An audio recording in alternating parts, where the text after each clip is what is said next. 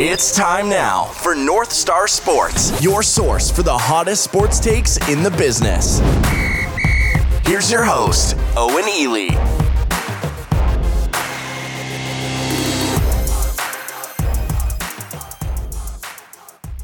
Hello, everyone, and welcome to North Star Sports. I'm your host, Owen Ely. You can follow me on Twitter at Owen Ely MN. You also can follow North Star Sports on Twitter at NorthstarMIN. Be sure to check out our website at northstarsports.media. And welcome into the show, everyone. We got a great one for you today here on this Monday, January 25th, as we look to recap UFC 257 Poirier versus McGregor 2, which took place on Saturday, January 23rd at the Etihad Arena in Abu Dhabi, Dubai, UAE. And man, it's it's great to be back with you guys. We got a lot to talk about. Uh, a very eventful pay per view number one of the uh, 2021 calendar year. And, uh, you know, a, a, very eventful week for the main card showdown in, in many ways. Uh, you know, a lot of history in the making, uh, a lot of history occurring. And, you know, just a very busy week. I mean, we had eight events, excuse me, three events in eight days. And, uh, you know, listen, we got by with the skeleton crew on, on the Wednesday card, but we had a lot of people returning. And listen, you know, I'll start off here with the main card showdown in, in the housekeeping section, like we always do. But uh, man, we're, we're in a weird spot. I mean, the mailman, you know, he wins via split decision over Steve the Professor Young, handing him his first loss in the promotion. And, you know, it was a tightly contested uh, bout. I mean, we had a lot of the same picks. You know, Steve is very good at making picks. He does a lot of research, probably the second most research, um, you know, in the promotion outside of me. And, you know, that's why I got the split decision win. But, you know, it, it was tough, man. It was tough, but, you know, a win's a win. And, uh, you know, the, the, the mailman's out here just, you know, racking up these title defenses. And, you know, it, it, was also the end of the January World Grand Prix. I got the gold medal, my second gold medal. Uh, you know, Young got his first medal, which was a silver. And, uh, uh, you know, we, we had Captain. Captain getting a, a, round five KO over the locomotive, Drew Peterson. And uh, he got his first medal as well, a bronze medal. And, uh, you know, that was a shocker. That was a shocker. And Captain won 50 47. So that means Captain did not lose a single round. Did not even lose a single round. Um, didn't win every round, obviously, but when you score a 50, it means you, you fucking had a perfect score. So that was a bit surprising. You know, Captain was the, the hot prospect, and, uh, you know, I, I knocked him out 59 52. Uh, you know, on, on Wednesday, and you know he comes in here, and you know, I, I, I don't know what it was with uh, the locomotive. You know, if it was just uh, he was overlooking his opponent, or uh, you know, maybe maybe cardio was an issue. Uh, you know, because he tapered off in, in the co-main and, and main event, um, you know, rounds. I don't know, you know, but uh, you know, it's it's it's a rough stretch for uh, the locomotive, which I can sympathize with, because I had a pretty rough stretch myself. but now I'm on a historic streak, which we'll get to. But uh, y- you know what I mean? I don't know where he goes from here. Uh, we also had Pip knocking out, uh, who was it? Francis. Hands him his first ever loss, wins 50 47. Uh, he wins the first ever main card showdown inaugural, or excuse me, the inaugural main card showdown invitational Grand Prix. Fucking these long ass names, man. I mean, I know I'm the one that came up with them, but I don't know, man. A little long. Uh, we also had uh, uh, the Panda knocking out Patrick Peterson. So we had three KOs on this card. Uh, we had three KOs on the Wednesday card, which uh, that's very rare. I mean, I know we have a bunch of people doing it, but I mean, typically we only see like one or two KOs a fight. Sometimes we don't even see a KO in an event. Um, we had Wiegert beating Vogel. I mean, Vogel has really fallen off. You know what I mean? Uh, he lost 50 49. Uh, so it, it, you know, it was uh, it was a decision, but that that shocked me. That shocked me. You know, he he lost back on January 16th to the mailman. He lost a split decision. You know, got a little mad because you know he, he forgot to get his picks in, his his prelim picks. I mean, everybody knows the main card showdown rules. You know what I mean? If you want, if it goes to a tie, you got to have your picks in there. Otherwise, you know, if your opponent submits picks and gets at least one of them correct, which is what it states on the website, uh, the the rule books that me and the locomotive have agreed to a long time ago. Uh, you know, then then your opponent wins. So, you know, he sat out on Wednesday. I don't really know why. Maybe he was busy. Maybe he was protesting, and you know he got uh, a loss there to a, a newcomer. But you know, listen, clout. Like I say, clout cannot be destroyed. It can be transferred, and that clout is kind of tr- well. I mean, transferred to me. You know, I got all the clout because I beat him, and you know I beat everybody. But you know now Wiegert, Wiegert's two and zero. Oh. What do we do with him? You know he might only be one more win from getting a title shot. You know what I mean? That's impressive. How about Abel? Abel's 2 and 0. Now, she might be like two or three wins away from a title shot because, you know, she's not beating quality opponents. I mean, I think she beat Grandpoo. Uh, no, she beat Magnuson and then she beat Grandpoo. Uh, you know, who's a fucking squirrel. So, I mean, you know what I mean? A win's a win, but it was against a squirrel. And Hooverman. Hooverman was actually, I don't know if people caught on to this, but he was actually the prelim opener. He was actually the prelim opener, and he sat out on Wednesday, came back, and he beat B Todd. You know, and, and we know we know B Todd. You know what I mean? He's one of those money line pickers. So you know he's a real tough guy. And Reagan typically is a money line picker, but he he made his picks randomly. And and if you saw his picks, you would know that he made those picks randomly because he was picking, you know, Mahmoud Muradov by fucking submission when I don't think the guy's had a submission in his entire fucking 30 fight career. So it was truly random, and he did beat him. So, you know, now we're we're in a really weird spot here. You know, the mailman tweeted out earlier. You know, we we need someone to emerge as a contender because everybody who could have got a title shot lost. So Young lost to me. So um, he's not going to get a title shot. He's not going to get an immediate rematch. So Young's not going to fight for the title next week. If Drew would have got got the the bronze medal over Captain, he would have got a title shot, but he lost. So we can't give Drew a shot at the title because you don't really get shots at the title off of losses. Uh, if if Francis would have won, maybe we would have given him a title shot because uh, you know he he would have won the Invitational Grand Prix, but he lost that one. Now Pip won it. Pip might get a title shot, but Pip lost. Oh, let's see here. He lost to Captain two events ago, and then he's on a two fight winning streak now, but it's against Patrick Peterson, who is 0 3, so, you know, that's not going to get you a whole lot. And, uh, you know, win over Francis, it's a, you know, it's an okay win, but I, I still think Pip is probably one more win away from, from a title, but maybe he gets a title shot. Who knows? We'll see. Uh, Kelsa got a win, but he was riding like a three fight losing streak, so you know what I mean? And and he was in the the third place bracket in the Invitational. Abel's 2 and 0. You got to beat an actual person. You can't just beat a fucking squirrel. Wiegert, yeah, he beat Jordan, but he's 2 0, so he's not going to get one. Reagan, Reagan might get a title shot, but honestly, I'm, I'm just probably leaning towards Captain getting a, a title shot. Uh, I know he had one at NSS 24, or no, fucking NSS 25 but he won the bronze medal. Typically, we do the gold versus the bronze, and everybody, everybody is on a fucking losing streak except for for him. He's well, obviously he lost to me, but he's won four of his last five. He got the bronze, and like there were like three people who, if they just would have won, they would have been right there in the title conversation. I mean, you look at the guys. I don't know what I don't know what the NSS Insider rankings are, but I'm pretty sure if you look at anybody who's in like the top seven in those rankings, all of them lost except for captain. So it's like, eh, we're in a gross spot.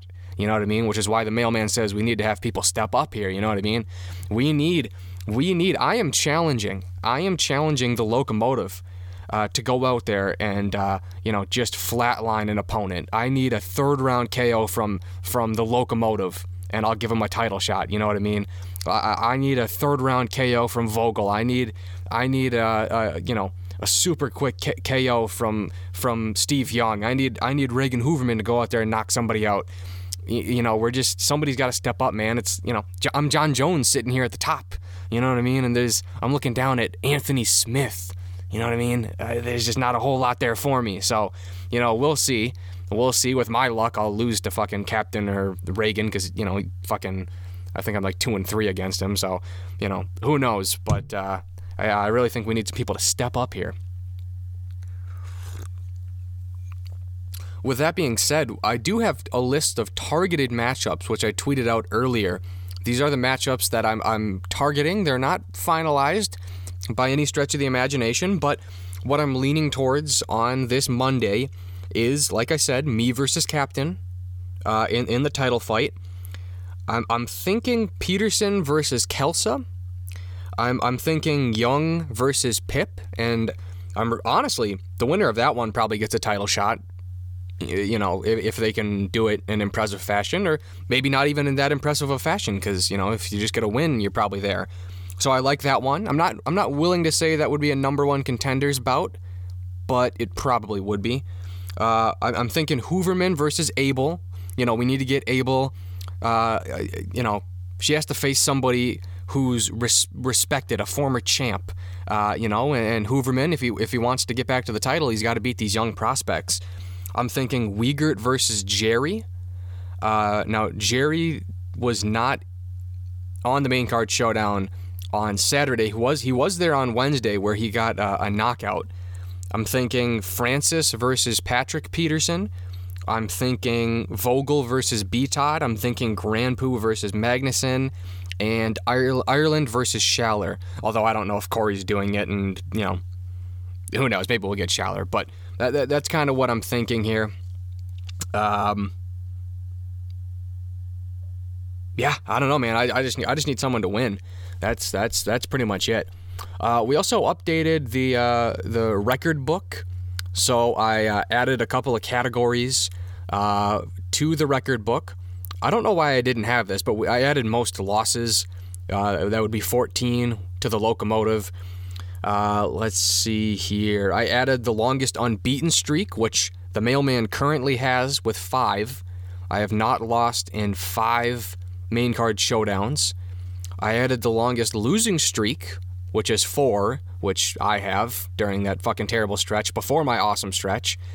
Um, the, the longest non winning streak, which I also have. I, I have every good and bad record in this fucking organization, which, you know, Longest non-winning streak was five.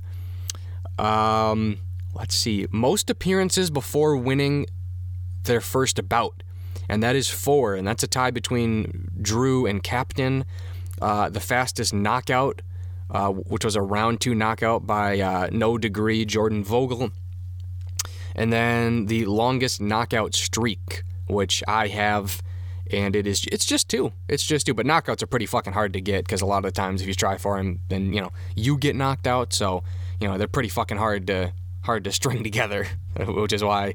Uh, if somebody gets three consecutive knockouts, I'd be really fucking surprised. I honestly, of all, well, a lot of those records are never going to be beaten for a long time, but I think that might be low key one of the hardest records to beat is to to get three knockouts in a row because that's just so hard, man. Because if you start getting knockouts, you're going to be facing better opponents, and uh, that's just I don't know. It's tough. That's tough. Um, I think that was all I had for the main card showdown. Um, man, I feel like there's some. Oh, that that was it. So, like I said, we have history in the making, and that would be Granpu and Patrick Peterson.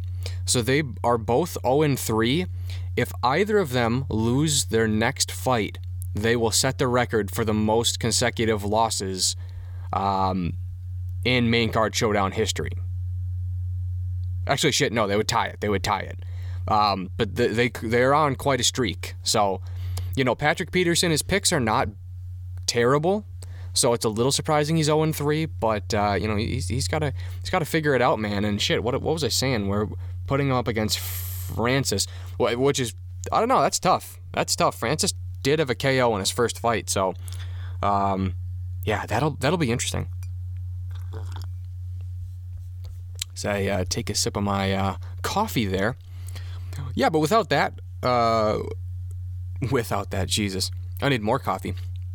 But uh, yeah, without further ado, we'll get right into this uh, recap here of UFC 257 uh, Poirier versus McGregor two, as I will pull up the rankings. And let me tell you, I mean, there were a lot of changes in the rankings. like we had to completely retool several divisions, and I'm sure you can guess which ones we had to retool because of the you know the main event and co-main event. But uh, I, I, think it might be a record for the most amount of changes to our ranking that we've had. Um, yeah, but we'll we'll start here in in the main event. Dustin Poirier knocks out Conor McGregor in round number two. I gotta say, you know, I said on the preview show I can't really see how Poirier wins, and fuck me, he, he you know not only did he win, but he knocked him out. He finished him, and uh, that that's impressive on so many levels. Um, I, I, you know I guess we'll start we'll, we'll start with what happened during the actual fight, but then there's so much to talk about outside of the octagon. But uh, you know I, w- I was very impressed by Poirier. Obviously those leg kicks were were a problem for McGregor. I don't think he checked a single fucking one, which is is is wild.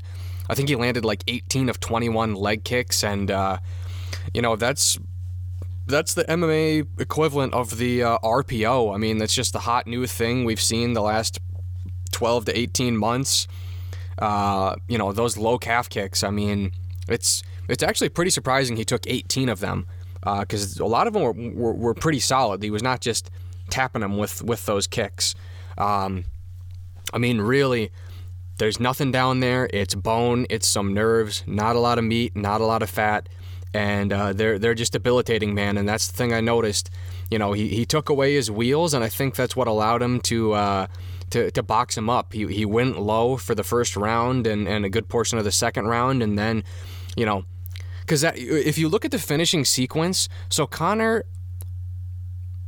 Oh, how does it? How does I don't know. I don't know if he started off with his back to the cage, but gets hit with a leg kick and is and then you know Poirier circles out and now McGregor's sitting there with a busted leg with his back to the cage and then Poirier just comes in and swarms him up high and he doesn't have the wheels to move and that's one of the things, and it's easy for me to say, you know, armchair fucking quarterbacking, but that's the one thing I don't understand uh, about MMA, why why more fighters don't do this, is just fucking run away.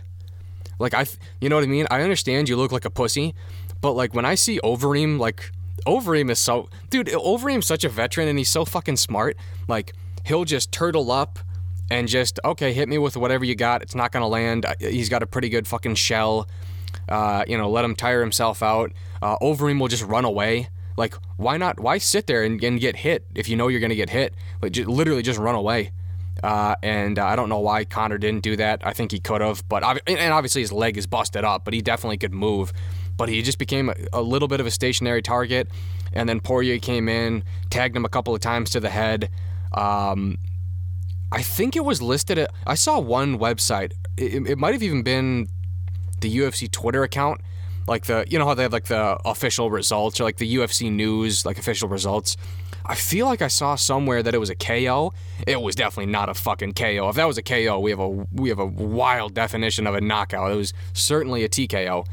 Um, but fuck me. I mean that was that was brilliant. Conor just he didn't really he didn't really look himself and, uh, you know, Poirier got that takedown in, in the first round.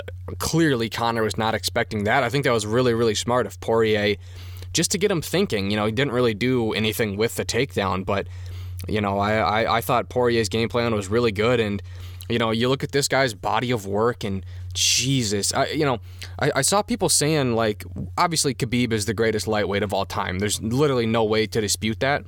But um, you know, I saw a lot, a lot of people saying that uh, that Dustin Poirier is the is the second best lightweight of all time, and honestly, I, I have a hard time disagreeing. I think he is.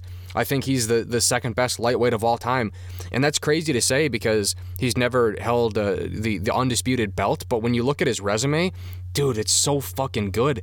Like, I, honestly, I think belts are a little bit overrated, and if so like if if we know there's a division where because there's so much politics in the UFC and there's so much fucking nonsense and you know, hey, maybe the best fighter in the division gets injured and now he's gone. So we, we, we know that guy's the best. Like Dominick Cruz when he had to, you know, leave because of injuries. We know Dominick Cruz was the fucking best uh, welterweight, the best bantamweight during the years he was gone. He just wasn't able to fight.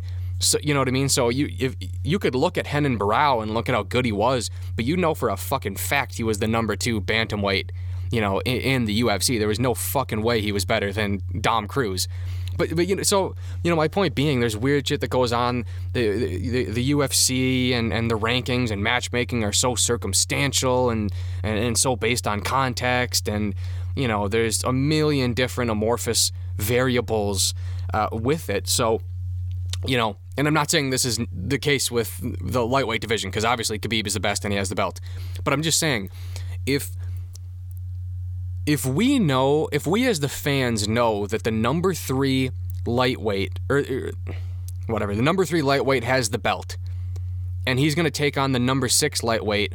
Uh, like why, why does that matter? Like we know that there are better fighters. You know what I mean? Like if Michael Chiesa, and no fucking disrespect to anybody that I'm naming, but I'm just saying, if Michael Chiesa was the welterweight champ, we know he's not the best welterweight in the planet. You know what I mean? And if Michael Chiesa is defending his belt against Neil Magny, like, then who cares? You know what I mean? Like we know there are better, are better welterweights. So it's like, yeah, I, I get Poirier didn't have the the undisputed belt, kind of you know lived during the time where Khabib was fucking dominating, but uh, you know, beat Conor McGregor, knocked him out. Nobody's ever done that. That's actually the most impressive part is Conor's never been knocked out, and I'll get to that in a minute. War with Dan Hooker, beat Max Holloway twice, really once in his prime. You know, knocked out Eddie Alvarez, champ, knocked out Justin Gaethje, you know, mythical legend and interim champ, uh, knocked out Anthony Pettis, uh, you know, beat Jim Miller, who I think is top three all time in wins. First round KO of Yancy Medeiros, first round KO of Diego Ferreira, first round uh, KO of Diego Brandao, a second round KO of Akira Corassani. Uh, you know, so this guy just has. He finishes fights very early in round number one in the UFC, and he does have some losses, but he's one of those guys where he builds himself all the way up to a super big moment and then loses. You know what I mean? Uh, builds himself up to a main event with the Korean Zombie and gets choked out.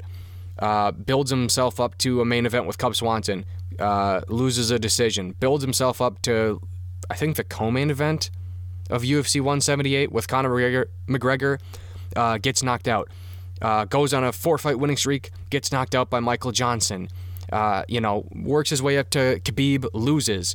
But you know, he, he's one of those guys who, along the way, like he's something crazy like 19 and 5 in the UFC, which is fucking insane. So I really do think he's the number two lightweight of all time. And like I said, it's so impressive because he knocked McGregor out. And, you know, we've seen Conor McGregor lose. It's not that big of a deal. Um, it's very impressive when you're a Jon Jones and when you're a Khabib and you never lose.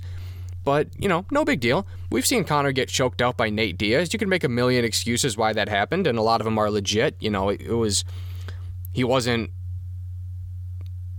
training to fight Nate Diaz and then, you know, was up at welterweight and, you know, all this stuff. Conor is most definitely not a welterweight and, you know, got choked out by Khabib. Okay, greatest to ever do it.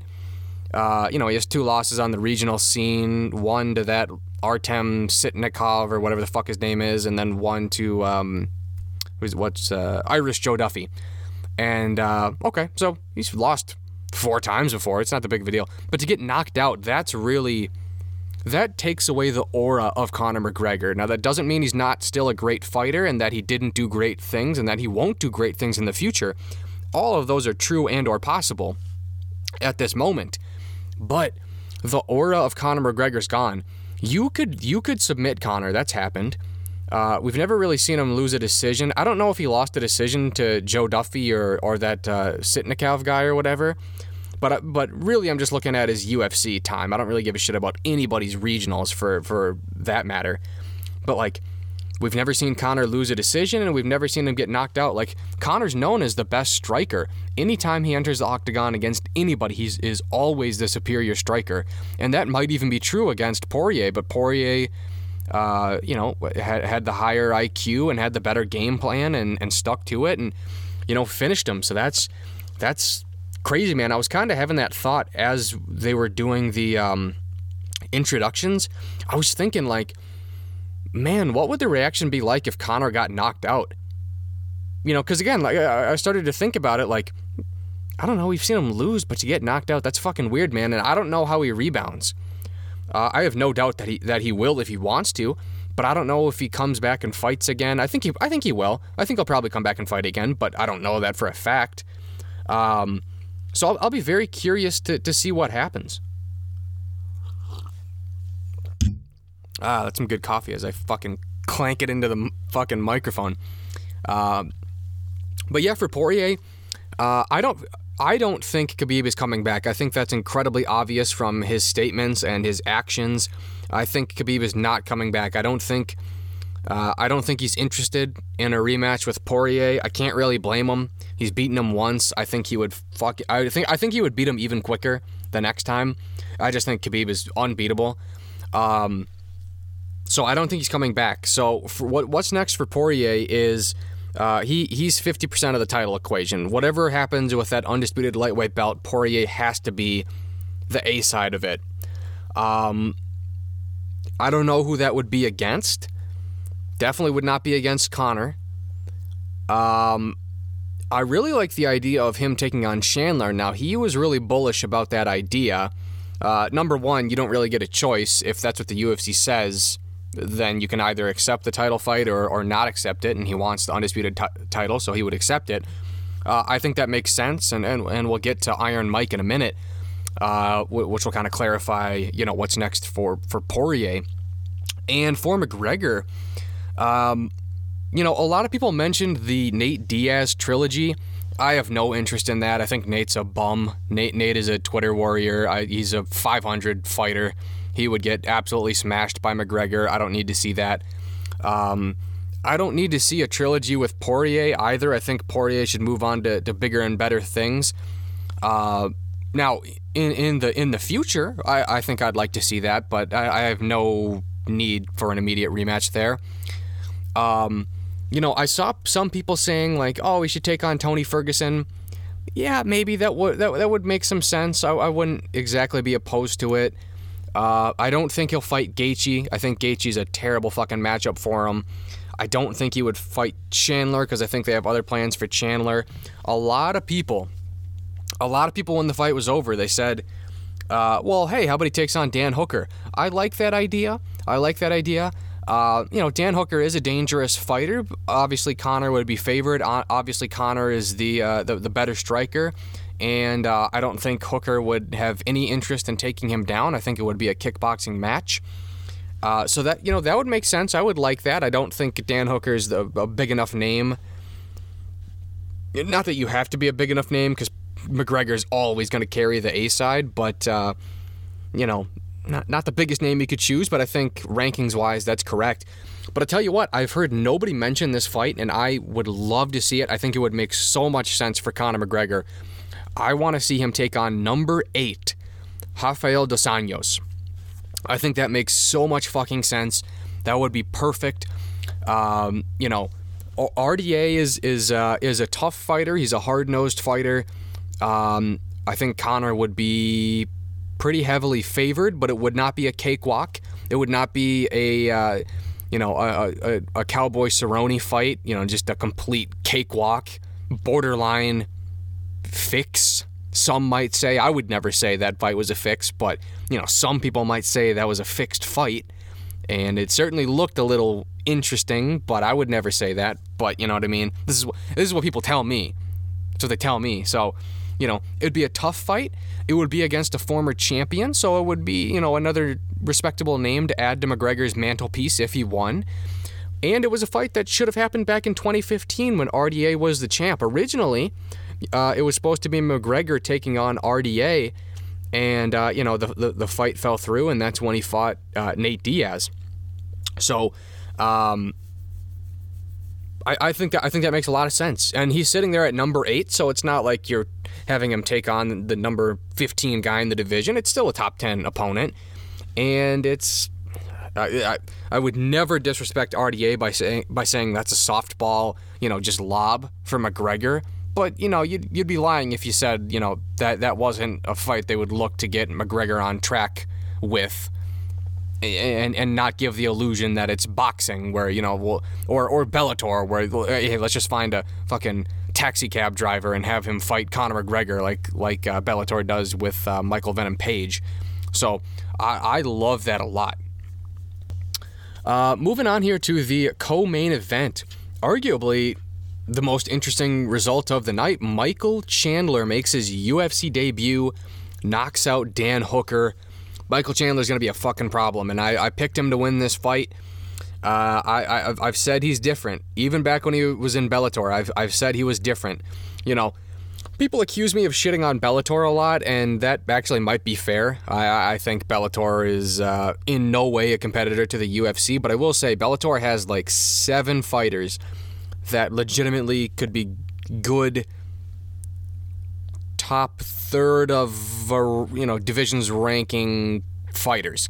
And I think Michael Chandler probably was the best fighter over in Bellator. So, you know, he came in and I I didn't see that happening. I, I, I really didn't. And I know that that Chandler has one punch KO power. We saw it against Sidney Outlaw. Not a very high level example, but we saw that against uh, Patricky Pitbull when he knocked him out for the belt. Uh, you, you, know what I mean? So that's that's a uh, a respectable opponent, and uh, you know, so I don't know, man. I, I love Michael Chandler. I like throwing him in there against Dan Hooker. That was a real test. A lot of people thought Hooker was going to win that. And, uh, you know, now we have Michael Chandler sitting in the top five. You you could put him in a title. You could. Uh, he's probably legitimately one win away, but I think you could put him in a title fight.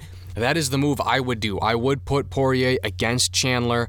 Listen, there's no there's no reason to establish Michael Chandler. He's already established, okay? He got a knockout on probably what's going to be the biggest pay-per-view of the year because it was a Conor McGregor pay-per-view.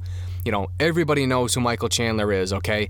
The the hardcores know him from Bellator. They know how good he is. He's he's plenty storied. He's 34. He's not getting any younger. He's in his prime.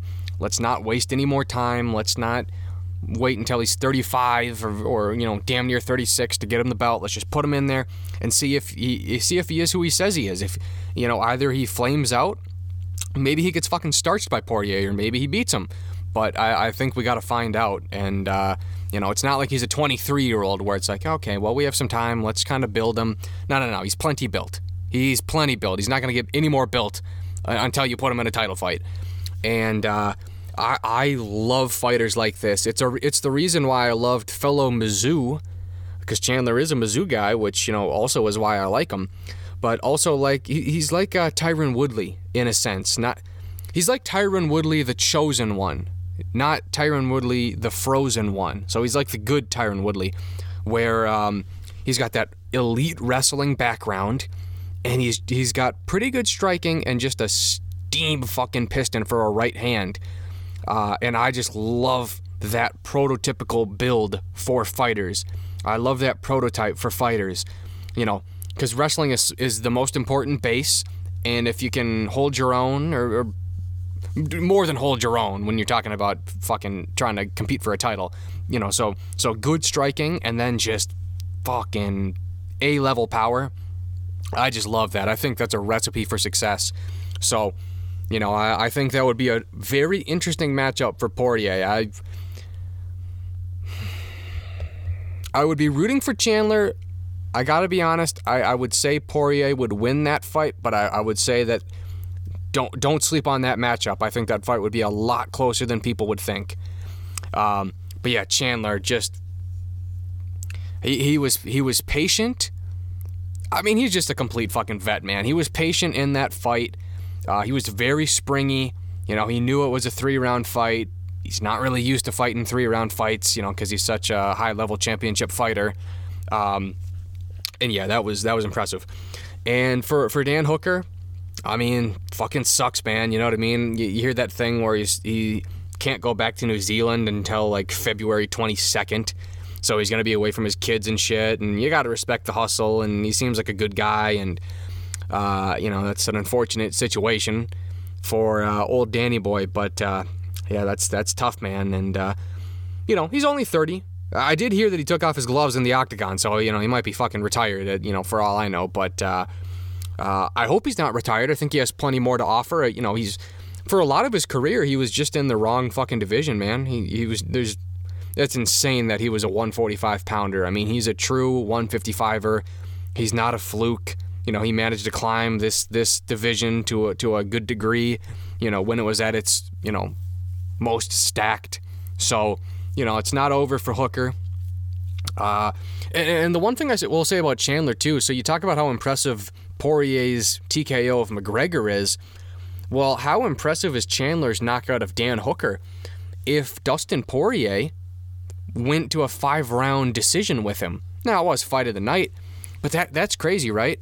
So I, I think that's the argument for Por- uh, against Poirier when he's like, well, Chandler's too green. He needs more wins. First of all, no, he doesn't. And second of all, you you had a tough time with Dan Hooker. Now Poirier definitely won the fight, but it was real fucking close. You took a lot of damage. You you went in there and brawled with him, and, and Chandler just finished him in, in half a round. So it's like, well, okay. Now that's no, that's an interesting talking point. I don't think that means Michael Chandler is fucking ten times better than Poirier because he finished him, you know, infinitely quicker. But I, I do think it's an interesting thing to look at you know, we, we all know how flawed MMA math can be at times, but, you know, that's almost as direct of a comparison as you can get within, you know, a relatively short time frame. Um, so yeah, good good for Michael Chandler representing America, the greatest fucking country on the planet. Greatest country in the universe. I'll I'll say I'll even say the universe cuz who knows. I mean, the universe is so big. There might be some cool shit out there, but I don't know, man. It might just be a bunch of fucking rocks and, you know, fucking freezing you know, ice balls for all I know. I mean, so I, I will go out on a limb and say America is the greatest country in the universe. Um, although I, I, I, I, will say I have not completely scouted uh, the entire known universe. Now, the greatest country in the multiverse, I'm going to say no. I'm to say no because, I mean, there just has to be some cooler shit out there in a, in a multiverse. But, you know what I mean? I, I, I think the universe, yes. And uh, now that we got through the two lightweight main event and co-main events, uh, I wanted to look at the lightweight division rankings here at North Star Sports. We had a lot of changes, okay? So at the top of the division, we had Dustin Poirier moving up a spot. He goes from number two to number one. That means Justin Gaethje falls down a spot. The only fighter in the entire top 15 of the lightweight division to not move was Charles Oliveira, Charlie Olives, at number three. 4 through 15 all got bumped down a notch. Okay? So Michael Chandler sits there at number 4.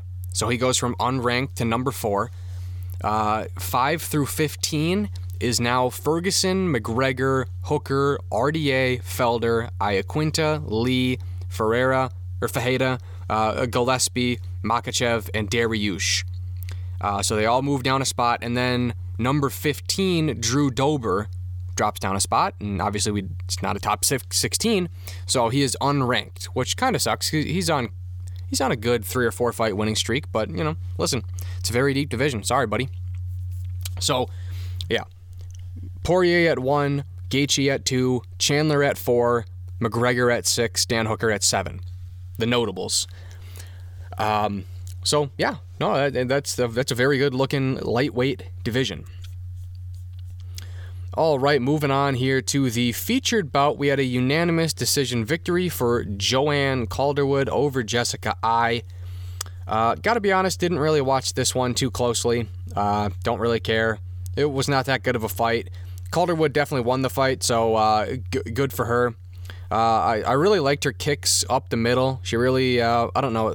See, I, I think it's a push kick, but I, I'm probably getting the term wrong because, you know, if one motion is slightly different, it's a different move. So, all you fucking nerds out there don't have to correct me. I don't know what the fuck you call it. But those push kicks, kicks up the middle, I liked it. Seems like she mixed up her strikes real well uh, at all three levels. And uh, Jessica Eye, I don't know, she kind of got pieced up. Kind of got pieced up.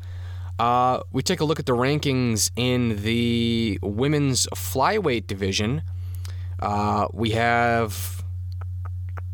Uh, let's see here. So we have Calderwood and Eye switching rankings. So Eye was at six, Calderwood was at eight. We'll flip that. Calderwood is now at six, and Jessica Eye is at eight. Uh, Amanda Ribas which we'll get to later. But she leaves the flyweight division because she takes a fight at the strawweight division. So uh, that means 11 through 15 all get moved up a spot. Uh, so Taila Santos, Alexa Grasso, Jillian Robertson, and Andrea Lee are at 11, 12, 13, and 14. And then at 15, we pulled up uh, Antonina Shevchenko from the ranks of the unranked. Uh, which I guess uh, doesn't really make sense, but uh, doesn't have to. Makes sense if you check this out at our website, which is why you should check out uh, northstarsports.media. And uh, yeah, I mean, I don't know. You know, a lot of people were talking about Joanne Calderwood getting a title fight, um, and then she got that lost to Jennifer Maia. What what's the rush with getting Calderwood a title shot? She's definitely not earned. I went over this on the preview show. Definitely has not earned a, a title shot. Title shot. This win over Jessica Eye is her first semi-respectable win in the UFC. Uh, the rest of her UFC career is just beating nobodies and then losing to halfway decent fighters. So I don't really understand the rush. Bad loss for Jessica Eye. I have no idea where she goes from here. Uh, definitely not a 135 fighter. We saw how that turned out for her. She was like one in five at, at, at bantamweight. So she's in the correct weight class. It's just, I don't know. He's got to start winning some fights there. Evil Eye. One of the one of the cringier fighters out there. That whole uh, that whole uh, trying to get people to bark like uh, the dog pound. Although I'm sure she's happy about the Cleveland Browns. I think she's from Cleveland, so it's cool. Uh, moving on here on the main card, we had Mahmoud Muradov knocking out Andrew Sanchez uh, late in round three. Uh, I'm really fucking impressed by Muradov. you know, he's that Mayweather fighter. He's from from uh, Uzbekistan. So you know you you got to respect that. And uh, yeah, let's see. I, I, I believe I have a shit ton of notes on this guy because I was so impressed by this guy. Uh, yeah, throws. He, he he's really good at managing range. So that was one of the things I noticed early in the fight. I think it kind of faded as the fight went on, but he throws strikes at a range that you wouldn't really figure he would he would land. He's he's so good at just punching you and then not being there uh, to be hit. Uh, he, he invests in, in the body and the legs, throws a variety of strikes. Uh, I, I like those wacky leg kicks he does. Again, I don't know the fucking technical term for, for them, but you know, like those jumping scissor kicks or whatever he does. Uh, I, I love those. He has really good takedown defense as well. Uh, which is which is important because he has great striking because he's got a powerful overhand right. I mean, you look at his record, like he's what is he? He's now 25 and six or something. He's got and obviously a lot of these were outside of the UFC, but you know most of his fights end in knockout, and uh, just kind of a there's a degree of patience to him because uh, two of his UFC wins are round three KOs, so he's not a marauder. He's not somebody who's going to blitz you and uh, you know whatever. He'll take his time if he has to. I mean, he had that unanimous decision victory over uh, D, D uh, Chirico or DiCirico. I can always stumble up on that one. Um, but yeah, I'm very impressed. I think that's that's somebody to to look look out for. He had a lot of fights canceled against some interesting matchups like uh, Shoeface, Karl Roberson, Kevin Holland, and Jotko in the year of 2020. Uh, that some of the well, Kevin Holland definitely would have been you know a little bit too much too soon. But I would have loved to have seen him, and you know, maybe his next fight, I'd love to see him against a Jotko or a Roberson or a Junior. These guys probably sitting, you know, at 15 to 25 in in the division. Because uh, I, man, I, I think really highly of uh, of Muradov. I'd love to see him, uh, you know, 14 fight winning streak. I don't know, man. I, I would love to see what this guy does in the UFC. And then for Sanchez, you know, tough. Kind of got caught not that great of a striker. His striking has improved. Obviously, got that uh, that that uh, wrestling background, but uh, yeah, I don't I don't know what to make of Andrew Sanchez. All right, moving on here to the main card opener. We had a round two TKO from Marina Rodriguez, Marina Rodriguez over Amanda Ribas. Um, yeah, fuck. I was very certain Amanda Ribas was going to win this fight. Unfortunate for her. Essentially got TKO'd twice. Um, she did not get knocked out twice. She got TKO'd twice. Really weird circumstance. Um, yeah, Herb, you can't touch fighters. Like, yeah, that, that's just a weird situation. I, I think the the the best scenario happened. I mean, that would be some shit if Rodriguez went back, you know, after she thought the fight was over, and then Ribas recovered, and then goes on to submit her in the third round, or you know, something like that. So at least. You know, it was a it was a shitty situation, but you know, it, at least the correct fighter won. Um, yeah, I don't know. Ribas has to work on his striking, man. She was throwing some winging, winging strikes, throwing like she was in quicksand. And, you know, the, she is facing a very high level striker. I will say that about Rodriguez. The, these, th- that's kind of the thing when I look at both of these fighters, even, you know, in, in the win and the loss for, for, for them respectively. Rodriguez needs to get better on the ground, and Ribas needs to get better striking. They should fucking train with each other because they could learn a lot from each other. I mean, Ribas is is one of the best ground fighters in, in, in any of the female divisions. Rodriguez is one of the best strikers in any of the female divisions, but you know, Ribas is striking. Oh man, it's a deficiency. It has to improve. I'm not saying it's terrible. I'm not trying to overreact to a loss, but it does need to improve. And Rodriguez has been put on her ass in er, you know her last like three or four fights, uh, and you know eh, what is it? She had that weird draw. Um, you know, I, I thought she beat Carla Esparza. That was a split decision loss. I, I think she probably should have won that 29 28. But, uh, and, and she survives on the ground, so it's not like she gets choked out. It's just, ah, you know, you're to end up losing decisions and stuff like that. And Eva, even Ribas took her down. So, you know, and you don't want to, you know, if you get taken down by Carla Esparza, you're completely fine. But if you get taken down by Ribas, it's a real possibility you get choked out. Obviously, that's not what happened, but that's something she's to have to fix as she climbs this division. I, I think she's a, a, a real threat. Um, there's not a lot of like great strikers at strawweight, um, so I, I think that really that really separates her from the pack. Uh, one of the things that I was noticing about Rodriguez is, man, just such a good striker, and she was she was landing uh, punches at the end of at the end of the punch, like with full extension, which is so important. That's how you land your best strikes. She's really really quick. She has quick hands, but like I said, the the takedown and takedown defense needs to improve. So,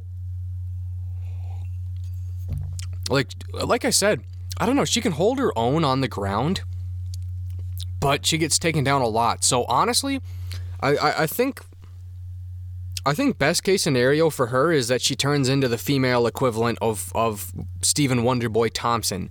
You know, just an elite striker and good enough takedown defense to ensure that you can stand on your feet and implement your strength. I, I, I think her takedown defense is real bad because I mean, yeah, like I said, she can survive on the ground. It's just she gets taken down so often. So just really working on that. I think that would actually make her probably a championship contender and and or a champion, honestly. Like you look at some of the fighters at the top of that division, like a Weili Zhang or uh. Um, you know, I, am not saying necessarily I'd favor her against those fighters, even if she made the adjustments. But it, it's just, you know, I don't know. Her striking's really fucking good. So if you can just keep it on the feet, I don't know, she's got a puncher's chance against any of them, more than a puncher's chance against any of them. Uh, and and then for Ribas, yeah, tough loss. Uh, we'll take a look here at the strawweight rankings. Um, so we had um, Marina Rodriguez moving up from nine to six. So this strawweight division is really gross. There's a lot of dead weight, a lot of fighters who just win one and then lose one. Real, really, well, not after. Uh, Saturday because obviously Rodriguez is at six, but seven through seven through fifteen is just gross. It's just fighters who can't make up their mind on whether or not they want to be good or or not. You know, it's like the Nina Ansaroffs, the Michelle Watersons, the Tecia Torreses, the Claudia Gadelhas, the Angela Hills. Ugh, just you know. I don't know what to make. I don't know what to make of that. You know, I know what to make of the fighters at the top, like Suarez, awesome. Joanna, you know, legend. Uh, Carla Esparza at four. Mm, okay, but you know, Yan Xiaonan at five. I mean, wow, that's a real wild card. But uh, I think Rodriguez has kind of separated herself here. Uh, so we moved Ansaroff Waterson and Gadelha each down a spot. They're at 7, 8, and 9. Ribas comes in at 10. So she was the number 11 flyweight, but even though she lost, she's the number 10 strawweight because the strawweight division uh, is garbage. And then Dern, Torres, Hill, Jandiroba, and uh, Hinata Souza all moved down a spot to occupy uh, 11 through 15. And then Kanako Murata, who was uh, the 15, is now unranked, which is fair. I mean, she just had one win in the UFC uh, and and she was in the rankings. So, like I said, um, you know, not uh, not very deep, not very deep. Not a lot of fighters move up to strawweight. You know what I mean? There's no atom weight in the uh, in, in in the UFC. So you know. The flyweight is almost exclusively built from you know strawweight rejects who just wanted uh, you know not cut as much weight. Uh, not a lot of people going from 125 down. Um, oh, we also had some changing in the in, in, the pound for pound rankings. So with Poirier's win, he goes from 15 to 11. Gaethje and Covington go from uh, 11 and 12 respectively to 12 and 13. Uh, Conor McGregor was at 13. He goes to unranked. Whittaker stays put at 14, and then you know we had an open spot at 15, so uh, we moved uh, Max Holloway back into the pound for pound rankings. Um, let's see here. Moving on to the prelim headliner. Uh, we had a unanimous decision win for Arman Tsarukyan over Matt Frevola. Uh, I love Arman Tsarukyan. I've loved him since day one. I think this guy's a future champion. This is the number one blue chip prospect in all of the UFC. Um, I, I, and I love a lot of prospects I love a lot of guys in the rankings, but if I had to pick one fighter, one fighter to ride or die with who is not currently in the top 15 of any division, uh, and, and, try to project them to become a champ or, or you know, just a, gr- a, a, great, not even a champ, but a great champion, Arman Tsarukyan. I think this guy's the real fucking deal. Ever since I saw his fight with Islam Makhachev in his debut, in his debut at like 22 years old, I've been infatuated with this guy. Now he's on a three fight winning streak, beat some tough guys. Uh, Aubin-Mercier, Davi Ramos, Matt Frevola. Uh, you know what I mean? That's probably the weakest of the of the three. But you know, I think there's probably something big on the horizon for Tsarukyan. I don't I don't think at this point he's going to get somebody in the rankings, but I, I do think he'll get um, again that kind of weird 15 to 25 spot where he'll get a, a respected veteran you know someone that he that he can uh, you know build build his name on a little bit. Maybe like a like a Jim Miller. I'd love to see him against a Jim Miller. Let's throw him in there against a UFC vet, uh, a, a, guy who he can't make uh, you know too many mistakes against. I, I just love Tsarukyan. I think he's the complete fighter as well. I think his striking is is good. His wrestling is really really good. Uh, and uh, yeah, he, he he chains his moves together, and th- he has a relentless motor, and you really saw that in this Frevola fight. I mean, with the takedowns and the attempts for the takedowns, and uh, oh shit, what do you what do you call it when they when they're on their knees and they try to stand up and then you take them back down, put downs or whatever.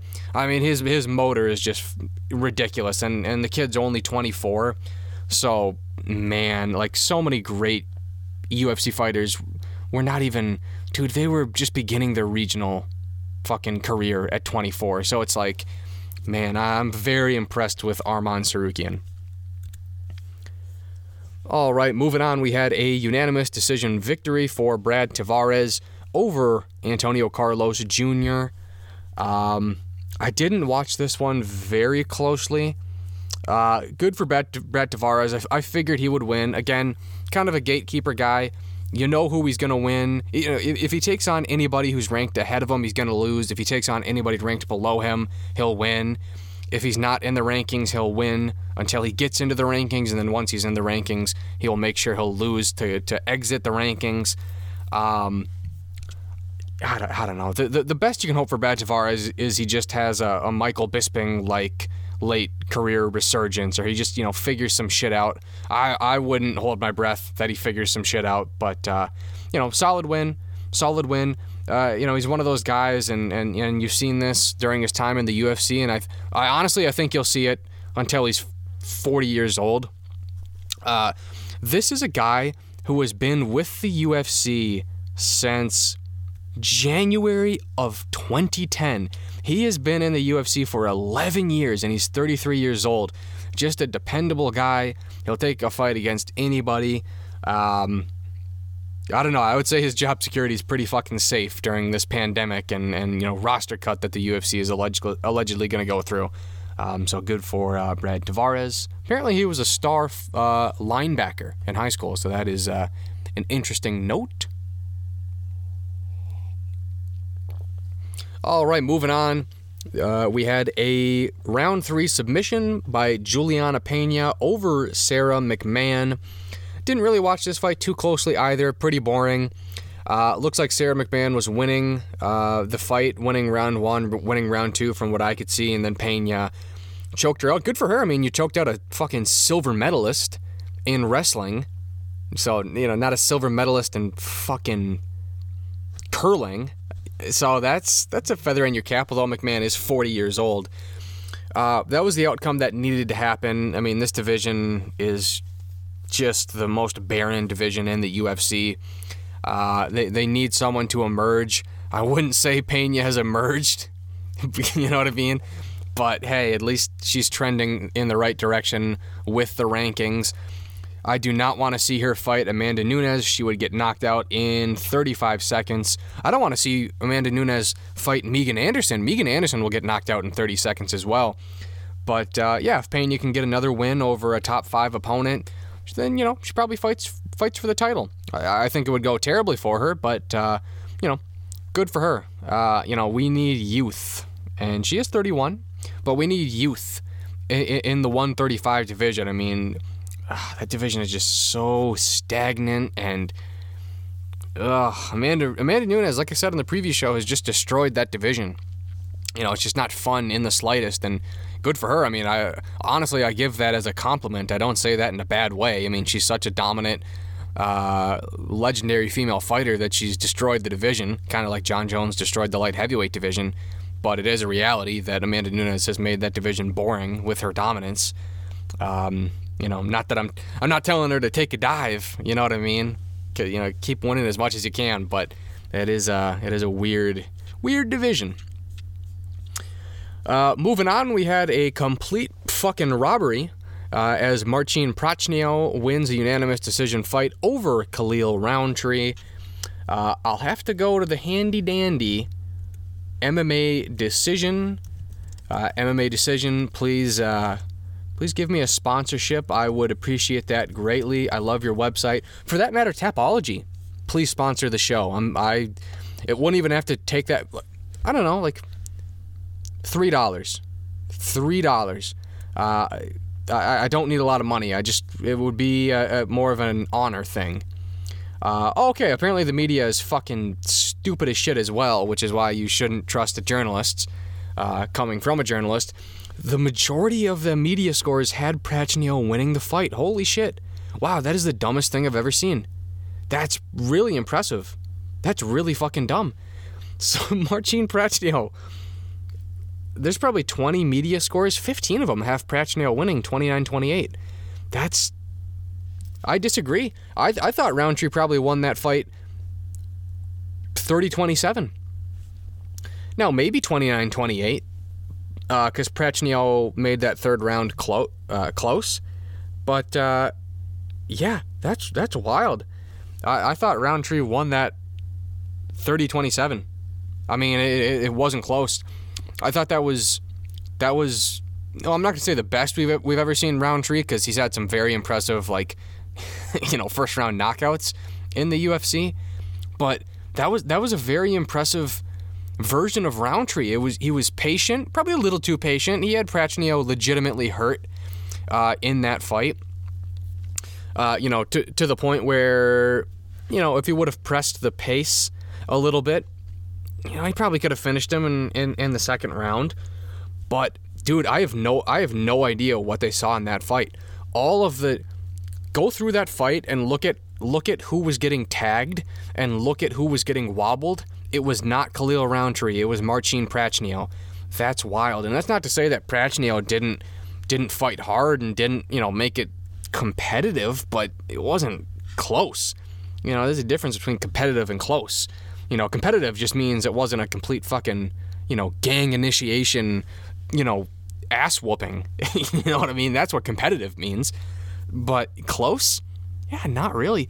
So uh, I feel really bad for for Rountree.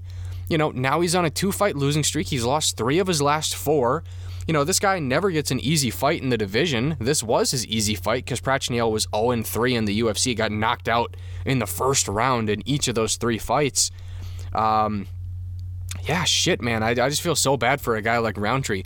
All I can say is, uh, you know, and I, I hate to I hate to say it because it's not fair. You should get good judging.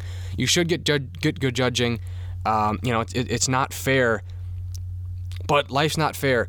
Khalil Rountree needed to finish that fight when he had him hurt. You cannot leave the fight in the hands of the judges.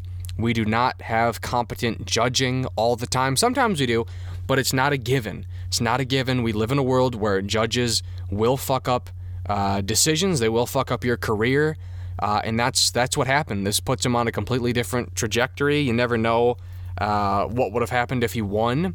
Now, again, he could still, you know, if he goes on a 10 fight winning streak, then good for him. That'd be, I'd love to see that. But it's just, you know, man, you just cannot leave it in the hands of the judges. You have to separate your opponent from consciousness, whether or not you choke him out or knock him out. You just, you can never feel safe.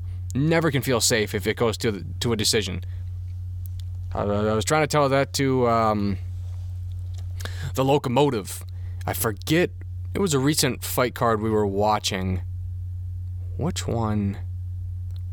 I feel like it was two Saturdays ago, and I forget which fight it was. But, but you know, he's talking about how man that that fighter definitely won that fight, and I was just saying, yeah, I mean, not really, man, not really. I mean, you never you never know if it's in the hands of the judges.